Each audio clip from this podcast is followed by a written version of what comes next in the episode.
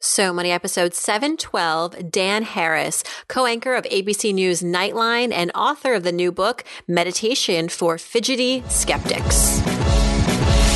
You're listening to So Money with award-winning money guru Farnoosh Torabi.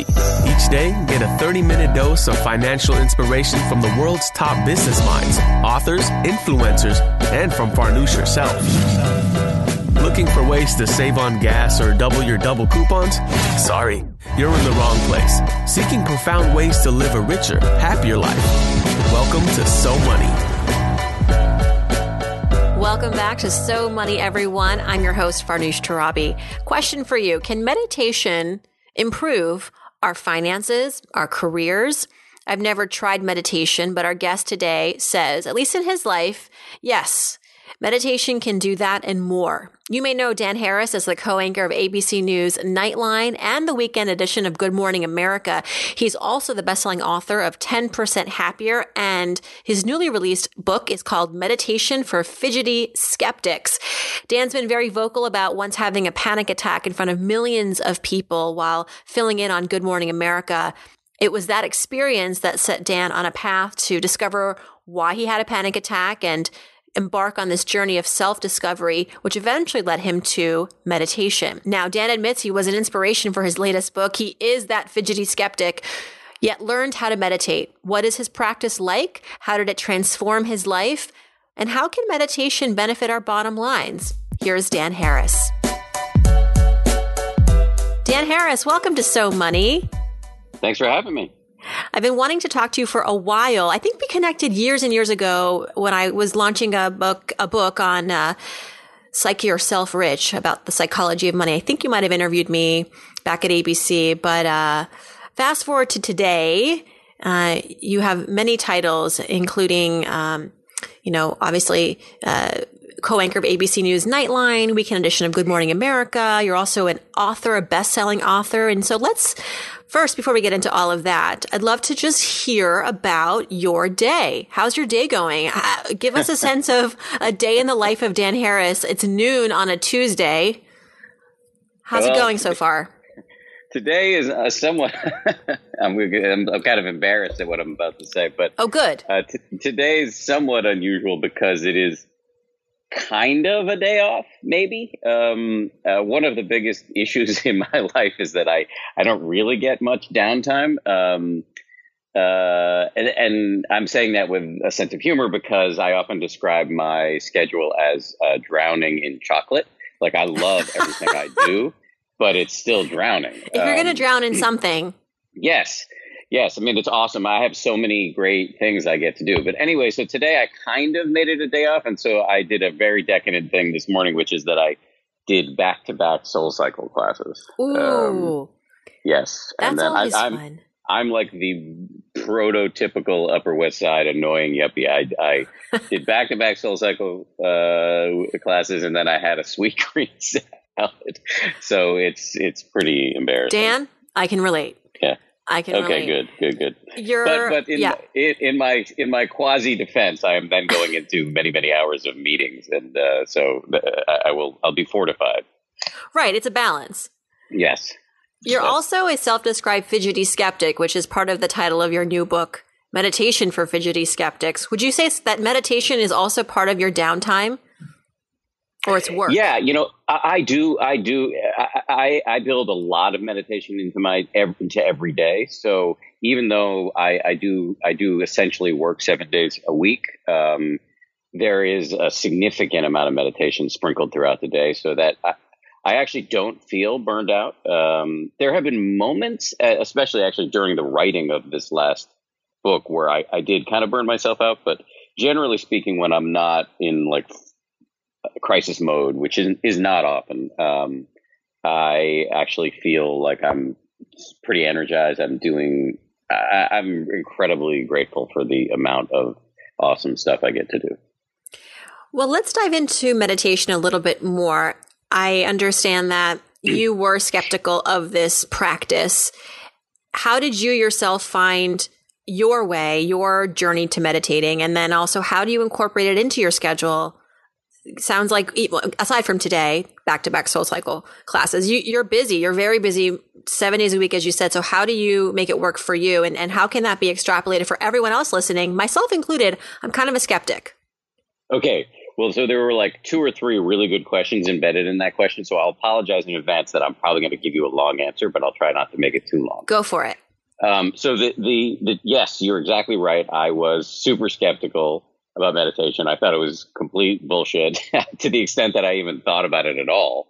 Um, I uh, got set on the uh, path to meditation because I had a panic attack actually on national television back in 2004. You can look up look it up on YouTube if you want. Um, and uh, the the result the, the panic attack was actually the result of some very dumb behavior in my personal life. I had spent a lot of time in war zones as a as a ambitious young correspondent after 9-11 and um, when i got home from that experience i got depressed and self-medicated with recreational drugs including cocaine and even though i was not doing it that frequently and I, definitely wasn't doing it when i was on the air or when i was working um, it was enough according to the doctor I later consulted, to sort of artificially raise the level of adrenaline in my brain and prime me to have a freak out on the air. So that created a lot of changes in my life. I, I quit drugs. I started seeing the shrink on the regular. Um, it took several years after that, but I, I ultimately kind of stumped through this, stumbled onto meditation. And I was, as I said, of the view that meditation was completely ridiculous and for people who live in a yurt and are really into Cat Stevens and stuff like that. And, and, but what changed my mind, um, what really changed my mind, and I am, I am a dyed in the wool skeptic. I'm a paid skeptic. You know, that is my job at work uh, at ABC News for 18 years now. Um, what really changed my mind was the science. There is, you know, the science is really in its early stages, but, um, uh, but there's been an explosion of research into what meditation does to your brain and to the rest of your body and um, to your psyche. And it, it, again, while it's in its early stages, it strongly suggests that it can have all of these benefits like you know lowered blood pressure boosted immune system literally rewiring key parts of the brain that have to do with attention regulation like distraction um, emotional regulation you know getting carried away by your emotions um, compassion self-awareness. So really compelling stuff. And um, so this was this was in like 2009 so it was like the first time in my life i've ever been ahead of a trend. I was i was i started to meditate before it, it got cool. And I, I, noticed that it really helped me uh, be calmer uh, more focused less yanked around by my emotions um, uh, in a very competitive workplace.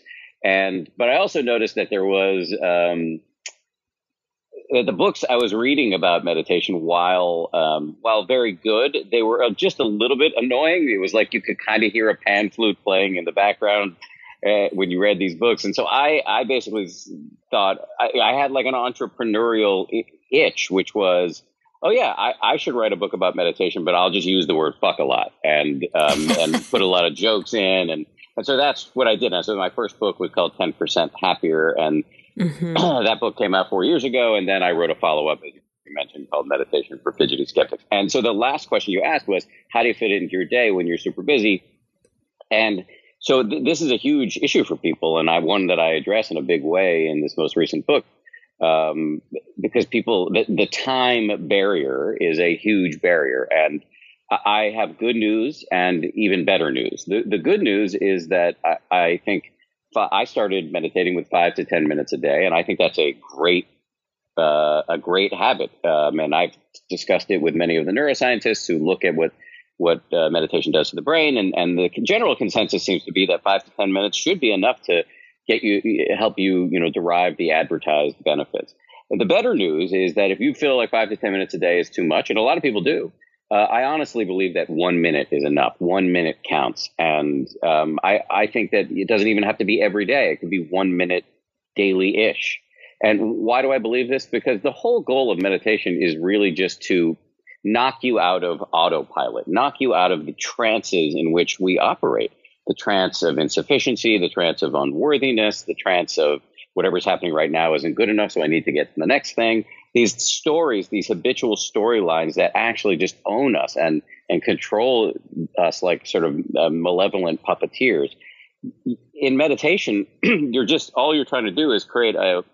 We can talk more about what exactly meditation is, but in meditation, you're basically just trying to create a collision between you and the voices in your head, uh, and uh, that can happen in a minute, and you can knock yourself out of these trances in a minute. I like to take naps during the day. I don't get to, but I whenever I get the chance to take even a 10 minute nap, I do it. And there's a lot of science behind the power of sleep and the importance of sleep. Different than meditating, but because you're not, your mind's not really, I mean, so, well, what is the difference? I mean, if it's easier for me to just take a quick nap, can I just do that and not meditate? Or should I really entertain meditation for other benefits? Well, let me just say, I am uh, just uh, incalculably pro sleep. Mm-hmm. Um, I I am uh, I optimize my schedule to get sleep, and if I didn't get enough sleep, I will nap. I am strongly pro napping too. Um, and you're right. There's a lot of science that says if you're not getting enough sleep, you are you are you're degrading your performance. Um, and uh, there's science that says that a nap is really good for you. So no beef whatsoever with uh, sleep and napping. Um, it, it is definitely not meditation, however. Um, the, the word Buddha literally means awake. So meditation is a uh, is a process of waking up, conscious, knocking yeah, knocking yourself out of the slumber in which most of us operate, where we're just totally unaware that we have this nonstop conversation going in our heads all the time, this voice in our head that chases us out of bed in the morning and is yammering at us all day long, has us constantly wanting stuff, not wanting stuff, comparing yourself to people, judging other people, judging yourself, thinking about the past or thinking about the future to the detriment of, whatever, of whatever's happening right now. Meditation is just a way to sort of uh, to see that this process is happening so that it doesn't govern you. And um, I think it's a great complement to getting enough sleep.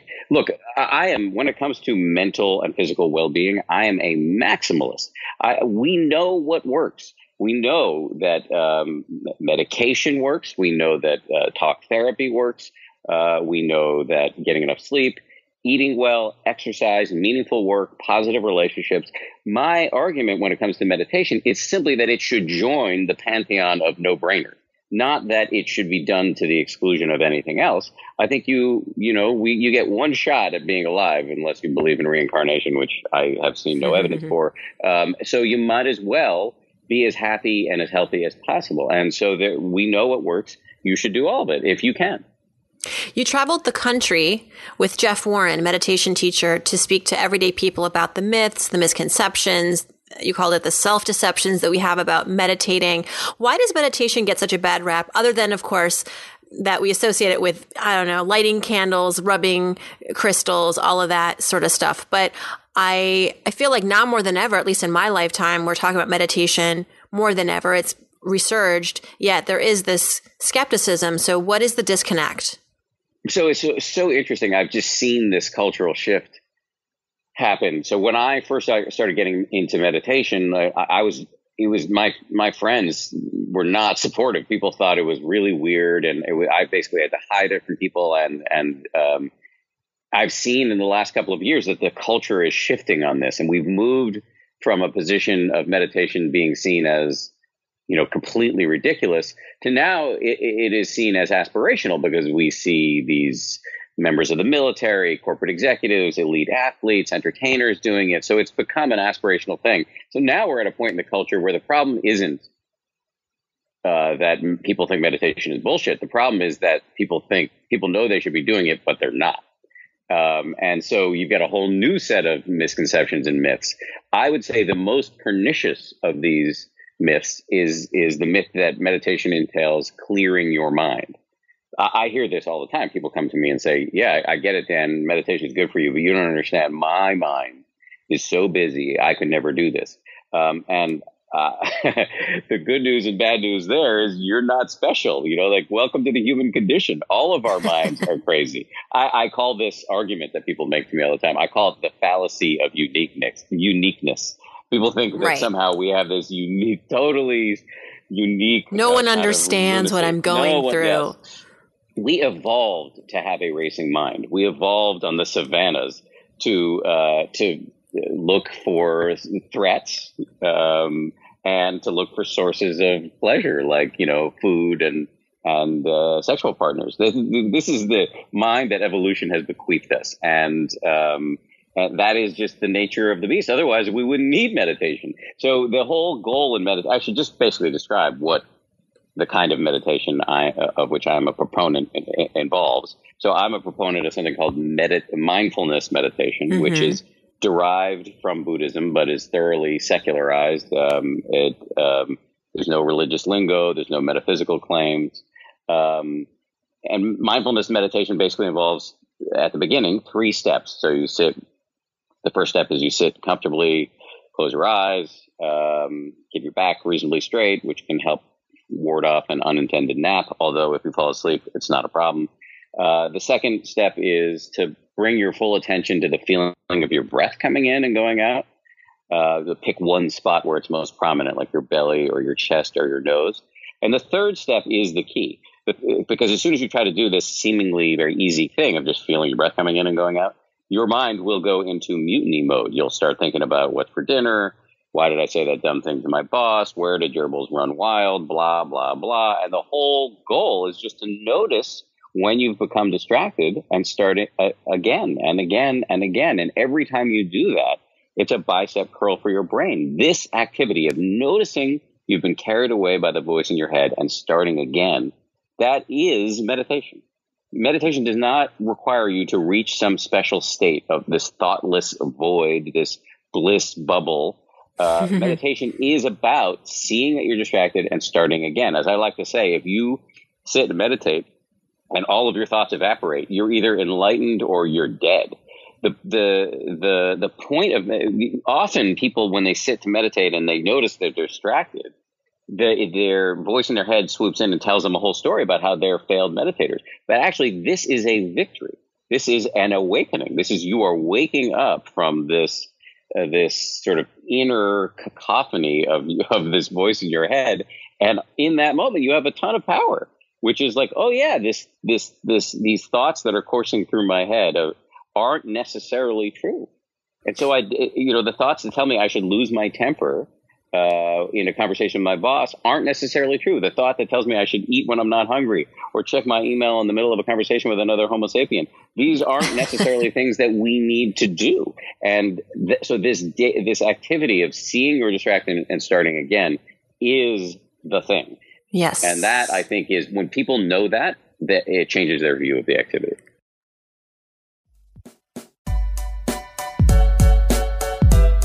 The security Fortune 500 companies use. They need to know police are going to be on the scene immediately. This is exactly the kind of security you get with SimpliSafe. If there's a break in, they use real video evidence to give police an eyewitness account of the crime. And that means police dispatch up to 350% faster than for a normal burglar alarm. With SimpliSafe, you get comprehensive protection for your home. Outdoor cameras and doorbells alert you to anyone approaching your house. Entry motion and glass break sensors guard inside. Plus, SimpliSafe protects your home from fires, water damage, carbon monoxide poisoning, and it's all monitored 24 7 by live security professionals. You can set it up yourself with no tools needed, or they can do it for you, and it's only 50 cents a day with no contracts. Visit simplisafe.com slash so money. You'll get free shipping and a 60 day risk free trial. Be sure you go to simplisafe.com slash so money so they know our show sent you. That's simplisafe.com slash so money. To hear a friends talk about the benefits of meditation, often they use words like, I'm more patient. I, I have more clarity in my life.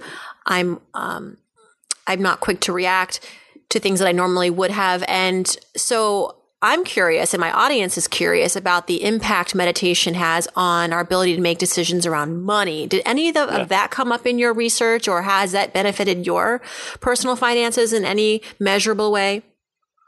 Well, I don't know if there's. I mean, there's been so much research on meditation. I bet you could find some studies on on meditation and what it does to people's uh, ability to make economic decisions. I know, for example, it makes people more generous. Um, but in terms of wisdom as it pertains to personal finances, I bet you. I'll take generous. Studies. I like that. Uh, um, yeah, that, that those studies I have seen. Um, but in terms of uh, you know um, the green eye shade, I don't know. But I'll just speak from my own personal experience. So I, I found benefits first of all as it pertains to my career. Um, uh, so this isn't my managing of money, but the managing of my career, where my relationships are much more collegially at the, at the office. My ability to uh, bounce back after making mistakes has improved and uh, my ability not to take the stress of work into my personal life has skyrocketed. That is not to say I am perfect. That is perfection is not on offer here. I retain the capacity to to be a complete schmuck, but I'm much better than I used to be in all of the aforementioned areas. As it pertains to my personal finances, um, uh, you know, I think when the market is down, or you know, back in 2008 when uh, when we saw um, a real um, a, a, real scare in the market, I remember um, really freaking out about that. Not only about the market, but also about what it was going to do to my to my job security, et cetera, et cetera. And now when we see big dips um, or rumblings of some sort of um, recession or whatever, I, I, notice that I'm I'm I'm less carried away by um, just unconstructive bouts of nightmarish uh, inner projections, um, and so that that to me makes a big difference. I'd like to go down even further memory lane about how money, how you established a mindset around money. I ask guests all the time about their ch- their childhood because it's not inconsequential. Things that you experienced in your younger years and how you then uh, become an adult and manage your life as an adult. What's a money experience you had, Dan, growing up as a kid, and how that showed up in your adult life later? A good or bad experience? So my dad. Uh created for me and my little brother something called a daddy bank when we were little, where he would give us money and small amounts of money, and then he created a ledger, and we got to decide whether we wanted to keep it in the bank and earn interest or spend it. And um, and that was the formative. That for me was formative. Like I could take out of the daddy bank and go to the candy store, or I could watch it grow. And uh, I remember I wasn't particularly good at. Uh, so you like to spend it. I like this. I like candy. I like candy a lot. Um, my brother, who as it turns out has become a very successful venture capitalist, was uh-huh. much better at um, uh, at uh, saving the money. Um, and fast forward, interestingly, to like when I was 32, and just so then the, I would say in the early 2000s when I was really starting to establish establish myself at ABC News, and I had just signed a new contract. It was my first real sort of. I got in a big raise, and I was I was kind of feeling my oats, and I I was plan. I told my dad that I was going to buy a nice apartment in New York City, and he said, uh, "I think you should look at your career more like a pro football player. It's so." You know, you're you're in television. It could be short lived. You know, it's so fickle I think you should save your money. And I heeded his advice, and it has it has really changed the way I think about money to this day, which is that I'm really quite conservative. We live below our means.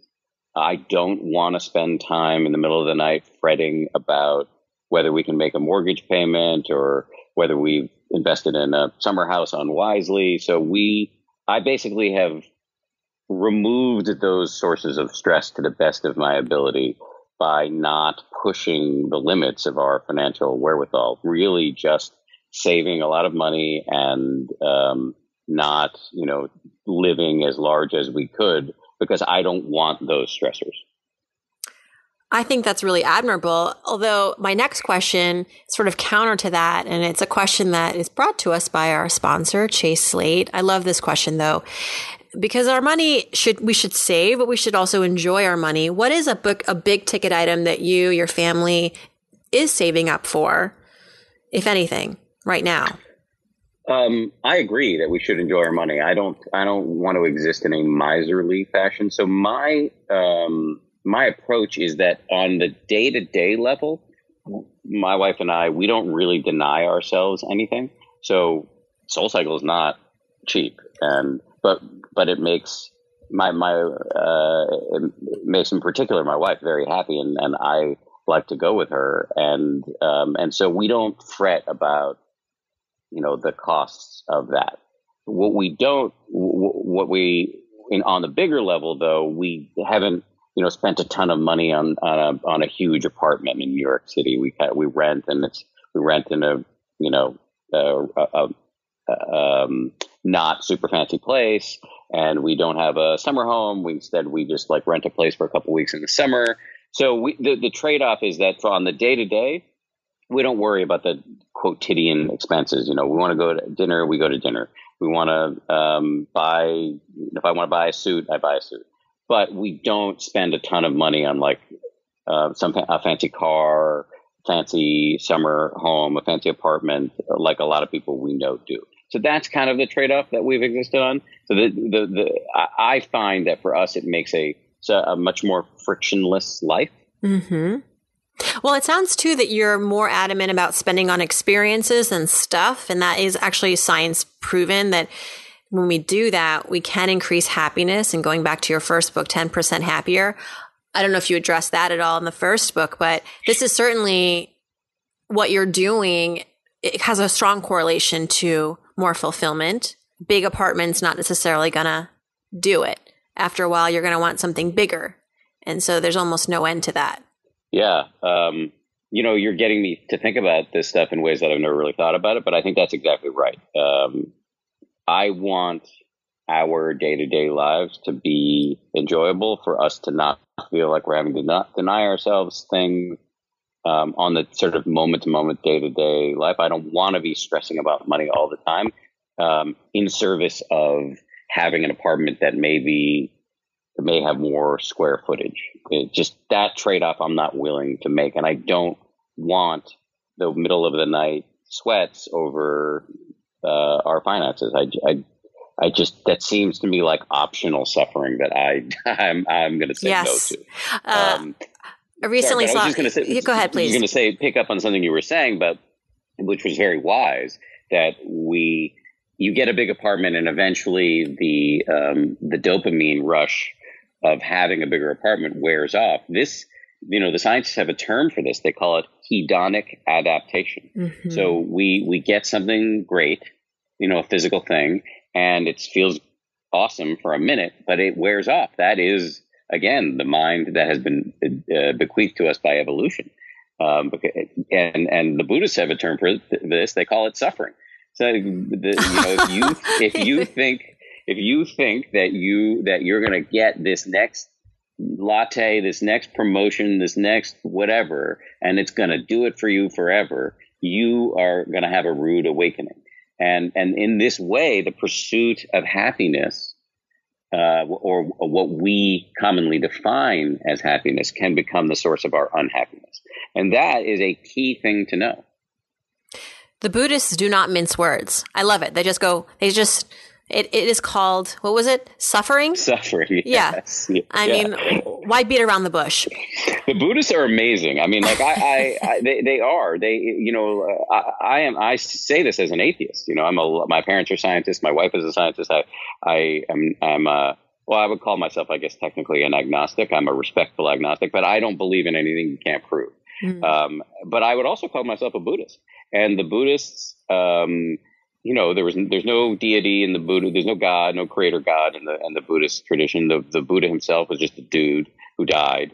Uh, um, the and and basically it, it's about keeping it real. Like they talk a lot about suffering and death and uh, unhappiness, and basically they embrace all the stuff that we run from as a way to get happier.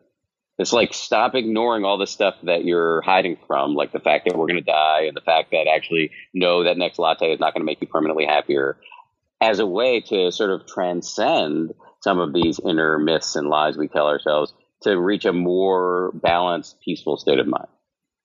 You mentioned earlier that there are studies that show that meditation can lead to a more generous uh, life, uh, more generosity. How has that shown up in your life too? Do you feel like you are more giving as a result of your dedication to meditating? I would say more giving, but it's not like I'm the Dalai Lama or anything like that. I want to make clear that I'm I'm not uh, you know uh, my meditation practice has not made me Mahatma Gandhi or Desmond Tutu like um, but you know I, I, like to frame things in terms of self interest. Um, in fact, I, the next book, uh, the, the tentative title for the next book I want to write is called "The Self Interested Case for Not Being an Asshole."